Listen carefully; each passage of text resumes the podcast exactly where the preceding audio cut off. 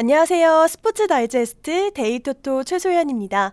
해외 축구 유력 경기 분석을 시작합니다. 첫 번째 경기는 프리미어리그 스완지 시티 대 토트넘의 경기입니다. 어느새 승점 62점으로 2위에 안착한 토트넘. 1위 첼시와는 7점밖에 차이가 나지 않습니다. 시즌 초반과는 많이 줄어든 상황인데요. 해리 케인의 부상 이슈가 크지만 다른 공격 자원으로 살림을 잘 메우고 연승을 달리고 있습니다.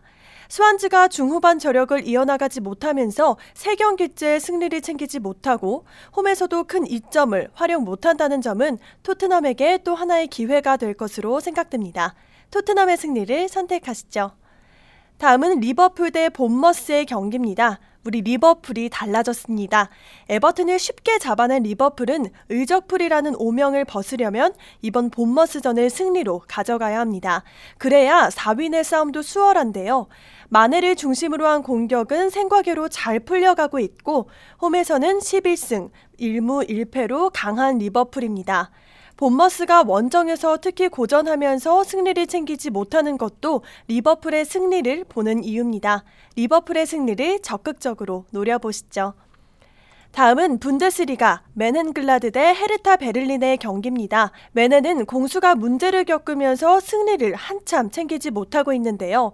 그래도 홈에서는 나름 괜찮았던 메넨이 연패를 끊기엔 적당한 경기입니다.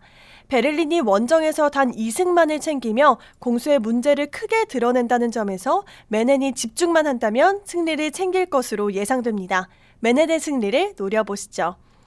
마지막 경기는 라리가 라코루냐 대 그라나다의 경기입니다. 2연패, 4연패를 기록 중인 두 팀. 하지만 그라나다가 다실점으로 연패가 길고 라코루냐는 홈에서 5승 4무 5패를 기록하는 나름 안정적인 팀이라는 점에서 라코루냐의 승리가 보입니다. 그라나다의 원정 무승의 경기력도 믿어보시죠. 라코루냐의 승리가 크게 보입니다.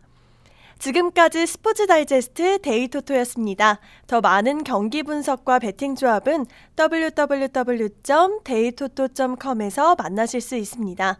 감사합니다.